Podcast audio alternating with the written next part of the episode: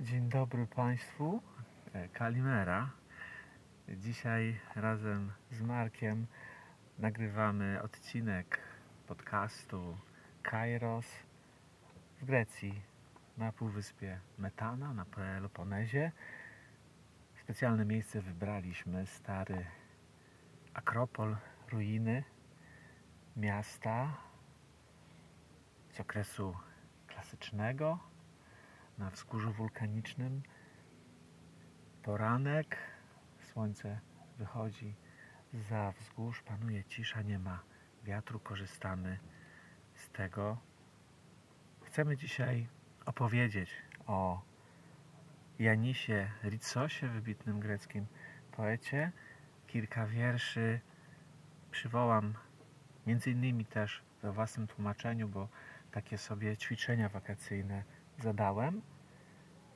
Ale nie będzie to prezentacja postaci, tylko pewnej bardziej postawy życiowej, postawy filozoficznej, kilku ważnych problemów, które z tej postaci, z jej twórczości wynikają. Przede wszystkim chciałbym powiedzieć o wadze zakorzenienia i miejsca, ale też o lewicowej wrażliwości, która może być czymś zupełnie innym niż na co dzień nam się wydaje.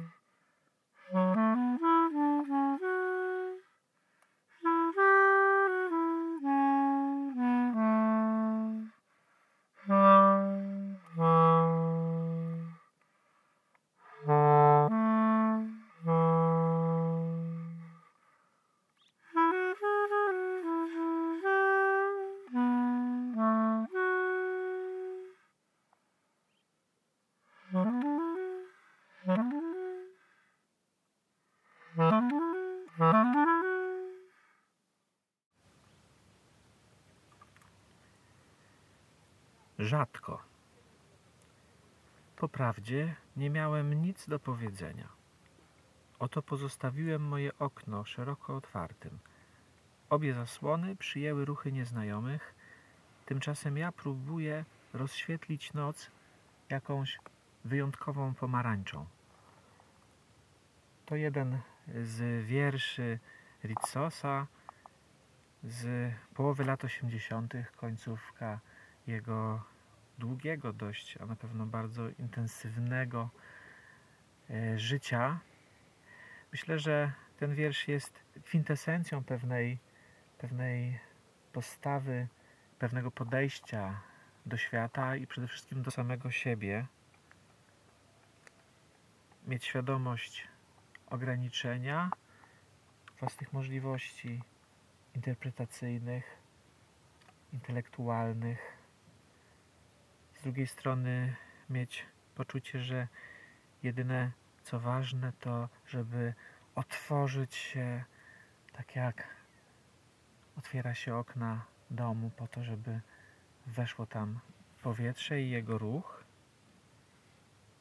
I może jedno, co jeszcze w tym przechodzeniu świata przez nasze wnętrze ograniczone, to żeby w tym nienazywalnym i niewyrażalnym przepływie, które można porównać z nocą, żeby znaleźć tam jakiś punkt zaczepienia, jakiś moment drobnej epifanii. Ritsos nazywa to wyjątkową pomarańczą.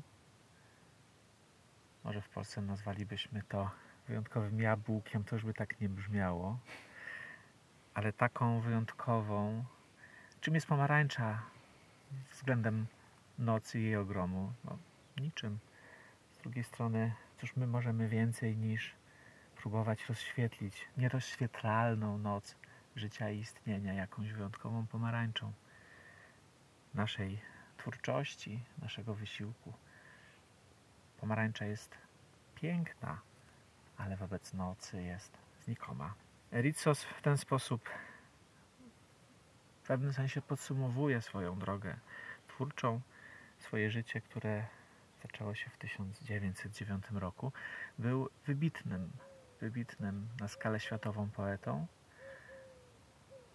Grecka poezja w XX wieku, podobnie jak polska, w jakiś taki spektakularny sposób rozkwitła.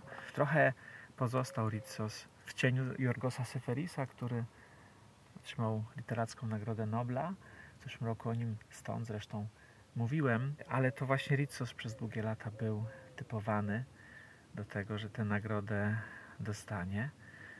To, co jest ciekawe w jego sylwetce, to łączenie dwóch światów, które wydają się z polskiej, czy może w ogóle zachodniej, nowoczesnej perspektywy trudne do połączenia. Był głęboko zaangażowany w ruch komunistyczny, lewicowy w Grecji. Przesiedział wiele lat w więzieniach po II wojnie światowej, również później, pod koniec lat 60. Taki był czas polityczny w Grecji. I to jest ta jedna strona, głęboko lewicowe serce. Świadomość napisał utwory, które potem stały się no wręcz hymnami greckiej lewicy. Z drugiej strony jednak Ritsos był głęboko zanurzony i zakorzeniony w tradycję. Lewica i tradycja, tradycja w tym wypadku grecka, a więc z jednej strony starożytna, nie tylko klasyczna, ale i archaiczna, z drugiej strony tradycja bizantyjska. To wszystko budowało i wspierało w przypadku Ritsosa jakąś taką głęboko lewicową postawę wobec świata. Wydaje mi się to bardzo istotne, bo nasza lewica, zwłaszcza ta dzisiaj w Polsce, kompletnie tożsamościowo pogubiona, jest, mam takie wrażenie, kompletnie odcięta od jakiejś ciągłości, może poza ciągłością ruchu lewicowego, ale tutaj też myślę w niewielkim stopniu jest bardzo odcięta od przeszłości. I wydaje mi się, że to jest coś takiego, co ją niezwykle zubaża, trywializuje, czyni w pewnym sensie nieznośną, ideologiczną. Tymczasem, jak pokazuje przykład Ritsosa, ta wrażliwość może niezwykle zyskać, stać się uniwersalna, kiedy odwołuje się do głębokich korzeni. Przeczytam wiersz, który jest tego dowodem, że ta wrażliwość lewicowa, taka antydyskryminacyjna, antynierównościowa, empatyczna wobec ludzkiej biedy, wykluczenia, że ona w nim była niezwykle intensywna. z tego samego późnego okresu. Y, wiersz pod tytułem Antidotum. Gówniane gazety na podłodze, a my bez lustra, ale z całym komfortem ludzi wyzutych zakładamy kapelusze, wychodzimy na drogę, nie pozdrawiamy nikogo. A więc jakaś empatia, utożsamienie, głębokie wczucie się w los, nie wiem jak to nazwać w tym wypadku, proletariatu, a może w ogóle ludzi zbędnych, ubogich, na skraju jakiegoś zupełnego wykluczenia. Licos ma to w sobie, ma ból wobec tego, co moglibyśmy nazwać wykluczeniem, krzywdą, ekonomicznym wyzyskiem. A z drugiej strony jest w nim mistyczna i metafizyczna głębia. Czytając Licosa mam poczucie, być może po raz pierwszy w moim życiu, że są takie formuły lewicowego czucia, które jak najbardziej mógłbym uznać za swoje własne. Podobnie mam czytając Pasoliniego. Stricte polityczny, nastawiony na walkę lewicowy ruch i napęd wydaje mi się zbyt uwikłany, brutalny, w jakimś sensie bezmyślny, w jakimś sensie bezduszny. Tymczasem Licos robi ze mnie kogoś, kto jest w stanie za impulsem lewicowym podążyć. Tajemna własność. Wiersz z 2 marca 1985 roku. Wszystkie wiersze, które do tej pory czytam, pisane są w ciągu kilku dni w Atenach. Właściciele nocy, bezdomne gwiazdy, dwie dwufrankówki w naszej kieszeni, gwizd pociągu popod koszulą najbliżej ciała, samotne szczęście i szklanka wody lśniąca wewnątrz zamkniętego domu.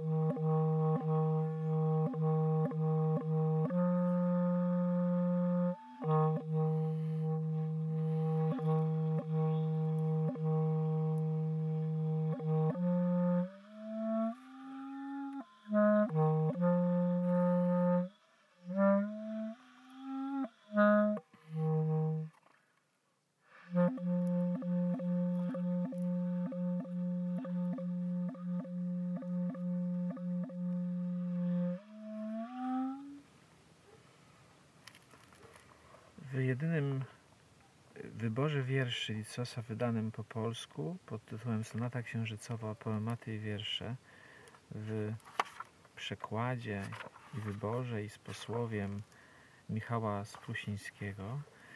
Yy, znaleźć można właśnie w posłowiu. Krótki dialog Litsosa ze Steliosem Patakosem, wiceprezydentem hunty, która prześladowała Litsosa na przełomie lat 60. i 70., kiedy Ritsos jest już w pełni międzynarodowej sławy, jest zapraszany na różne międzynarodowe konferencje, festiwale, nagradzany prestiżowymi nagrodami literackimi. Nie decyduje się jednak, mimo że wymuszono na huncie przyznanie mu paszportu i pozwolenia na wyjazd, nie decyduje się opuścić Aten. W tym czasie, kiedy odbywa się ta rozmowa, Licos jeszcze się waha i Patakos spotyka się z nim i powiada, jest pan poetą, dlaczego miesza się pan do polityki? I Rycos odpowiada tak, poeta jest obywatelem kraju, to najważniejsze i dlatego z wielu powodów powinnością poety jest interesowanie się polityką jego kraju. Proste, lakoniczne stwierdzenie, ale które oddaje jednoznaczność postawy Litsosa. Metafizyka, głębia, zakorzenienie w tradycji, oddychanie mitami, a jednocześnie bardzo konkretne, bardzo jednoznaczne bycie tu i teraz, zabieranie głosu, zaświadczanie w sporach bieżących po stronie jego wypadku lewicowego czucia, lewicowych wartości. Tak jak powiedziałem, Ritsos przesiedział wiele lat w obozach internowania, w więzieniach. Jego życie jakoś splotło się z współczesną, dwudziestowieczną historią y, Grecji. To, co jest w tej postawie dla mnie intrygujące, to to, że wbrew pewnemu przyzwyczajeniu, które my, jako ludzie nowocześni, wszyscy mamy w sobie, wbrew pewnej oczywistości, Litsos dowartościowuje miejsce kosztem czasu. My wszyscy, a chyba zwłaszcza kiedy bliskie są nam lewicowe wartości, lewicowa wrażliwość, lewicowe rozumienie procesów tego świata, opowiadamy się po stronie czasu. Czas jest związany z postępem, to w czasie dokonuje się postęp. W czasie dokonuje się walka. Duch czasu określa moment dziejowy, który definiuje konflikty, spory, wyzwania, przed którymi stajemy. Miejsce to, które nas ogranicza, z którego wyrastamy, w jakiś sposób e, właśnie ogranicza nas. Czas nas wyzwala do wielkich dzieł, wyzwań w naszym osobistym rozwoju. Czas też jest tym, co nas motywuje, goni, napędza, ale też otwiera i stymuluje. Natomiast miejsce jest jakąś taką dla nowoczesnej psychiki człowieka. Jest czymś ograniczającym, jest czymś zamykającym. Jest czymś w pewnym sensie wstydliwym, czego nie potrafimy do końca chyba w sobie uznać. W przypadku Litsosa jest zupełnie na odwrót. To właśnie miejsce i zakorzenienie w miejscu jest y, tym, co uwalnia go do zaangażowania w spory, problemy, wyzwania, które stawia przed nami czas aktualny. I paradoksalnie w przypadku Ritsosa żywe jest przekonanie, że te konflikty, wyzwania, przed którymi staje również lewicowo myślący i czujący człowiek, że one, chociaż są bardzo dzisiejsze, to są w jakiś sposób uniwersalnymi konfliktami ludzkiego świata. Chciałbym przeczytać wiersz, który jest jego taką świadomą auto charakterystyką, powiedzeniem o sobie, swojej historii, o swoim miejscu, o swojej być może bez historii. Dane na temat tożsamości. Data moich narodzin prawdopodobnie 903 przed Chrystusem. Równie prawdopodobna 903 po Chrystusie. Studiowałem historię tego, co przeszłe i tego, co przyszłe we współczesnej szkole Agonu. Mój zawód, słowa i słowa, cóż począć? Grzebiącym w śmieciach nazwali mnie. I owszem, zgromadziłem stertę strusich piór z kapeluszy podziemnej korę, guziki z mundurów żołnierzy, hełm, parę zużytych sandałów. Zebrałem jeszcze dwa pudełka zapałek i woreczek z tytoniem wielki ślepiec. W urzędzie w ostatnim czasie nadano mi zupełnie nieprawdopodobną datę narodzin 1909. Wygodnie mi z nią i zostaje. W końcu w 3909 usiadłem na moim stołeczku, żeby zapalić papierosa. Wtedy przybyli pochlebcy, oddali mi pokłon, włożyli mi na palce błyszczące pierścienie. Nie pomni, nie wiedzieli, że za ich zgodą zrobiłem je z pocisków, które pozostały na wzgórzach. Za to dokładnie, za tę ich piękną niewiedzę, nagrodziłem ich hojnie prawdziwymi klejnotami i w dwójnasób pochwałami. Ze wszystkiego jedno jest pewne. Miejsce mojego narodzenia. Akra Minoa.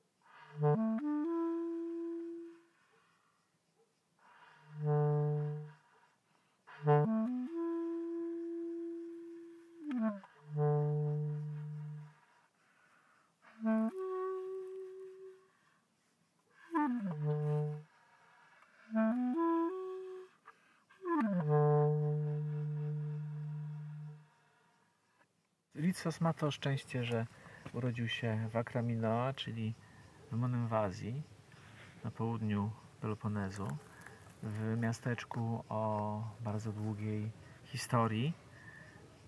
To pozwala mu nie pogubić się we współczesnych sporach, we współczesnym, współczesnym zacietrzewieniu, we współczesnym wzmożeniu ale wcale go nie zachęca do eskapizmu. O tym już mówiłem, jak zaangażowane było życie. A jednak jakoś go chroni w tkance jego człowieczeństwa i w tkance jego lewicowej, solidarnościowej tożsamości, w jego lewicowym umiłowaniu wolności, wrażliwości na to wszystko, co pęta, zniewala, wykorzystuje i tłamsi człowieka. Licos ma to szczęście, że jest osadzony w greckiej tradycji, długiej historii, bardzo trudnej i złożonej.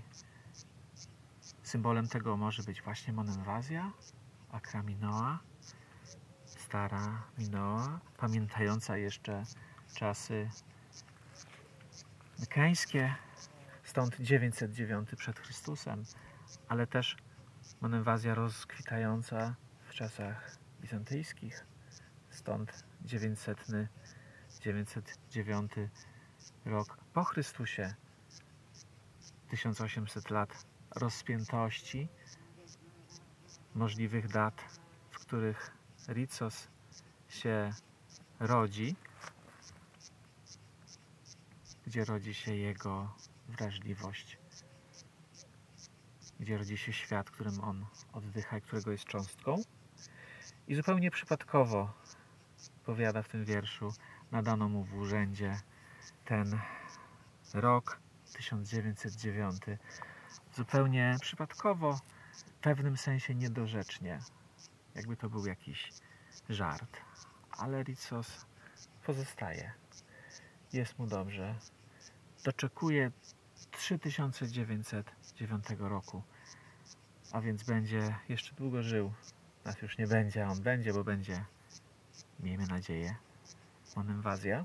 To wszystko dowodzi też wielkiego dystansu do siebie, jaki daje utożsamienie z miejscem. Miejsce potrafi rozprzestrzeniać, miejsce potrafi oddychać kosmosem. Wydaje mi się, że nasze polskie miejsce jest strasznie klaustrofobiczne, że jest zupełnie inne, że bardzo nas zamyka, że bardzo nas skierowuje ku samych sobie, że ten idiom odcina nas od przepływu światła, przepływu nocy, przepływu powietrza.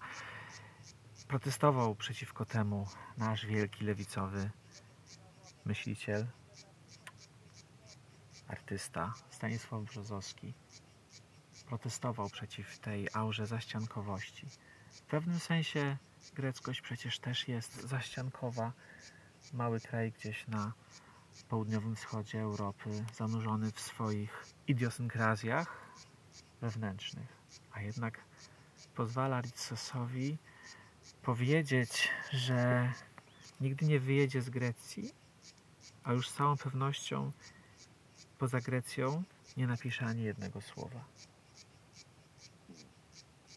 No ale cóż z tego, możemy sobie ponarzekać, że nasze miejsce jest zgoła inne, ale wydaje mi się, że można podejść do tego inaczej i jakoś spróbować przepracować podejście do własnego miejsca, nawiązać kontakt z jego odciętymi, wypartymi korzeniami, nie tylko lokalnymi, ale też tymi, które pozwalają nam, czy w każdym bądź razie potencjalnie umożliwiają oddychanie tym, co nazwałbym wrażliwością europejską. Cóż to jeszcze dzisiaj znaczy? Czy to coś jeszcze znaczy?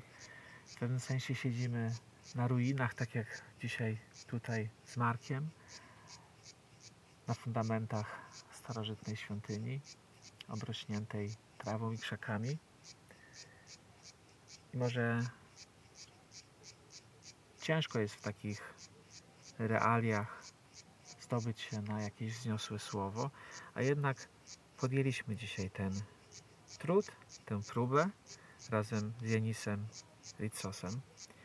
Nie będzie puenty. Chciałbym, żeby to jakoś popracowało w nas, bo we mnie ciągle to pracuje i nie mam puenty. Z jednej strony waga miejsca, wkorzenienia w coś, co można byłoby nazwać, tak bym chyba powiedział, bo w takim miejscu jesteśmy, czakramem. Miejsce może być źródłem energii. Powiedział kiedyś, Heidegger napisał w takim eseju Wyzwolenie, że jesteśmy jak rośliny, które wyrastają z gleby. Coś takiego chyba teraz przeczuwam. I tym chciałem się z Wami podzielić, podkreślając raz jeszcze, że to właśnie wkorzenienie długie, wyparte, często niejednoznaczne, ale jakoś nasycone solami mineralnymi, inspiracjami, sfermentowanymi sokami życia, miejsce, że to jest coś, co dla naszej higieny wewnętrznej i wzmożenia naszej twórczości jest bardzo kluczowe, a w Polsce jest to bardzo trudne. Kiedy otwieram czasie tego wakacyjnego odosobnienia jakiś internetowy portal, jakąś uznaną gazetę, taką lub inną, i czytam, o co toczą spór dziś Polacy z absolutnym przekonaniem o słuszności swojej sprawy, mam takie wrażenie, że jest z nami naprawdę coś nie tak. I to jest na pewno kwestia tego wykorzenienia, które nas toczy, które jest owocem całej naszej najnowszej historii, które wzmaga się w świecie potransformacyjnym poprzez globalizację, ale mam taką obawę, że to prowadzi nas w stronę jakiegoś kolapsu, jakiejś zapaści. Dlatego chciałem powiedzieć o Rycosie.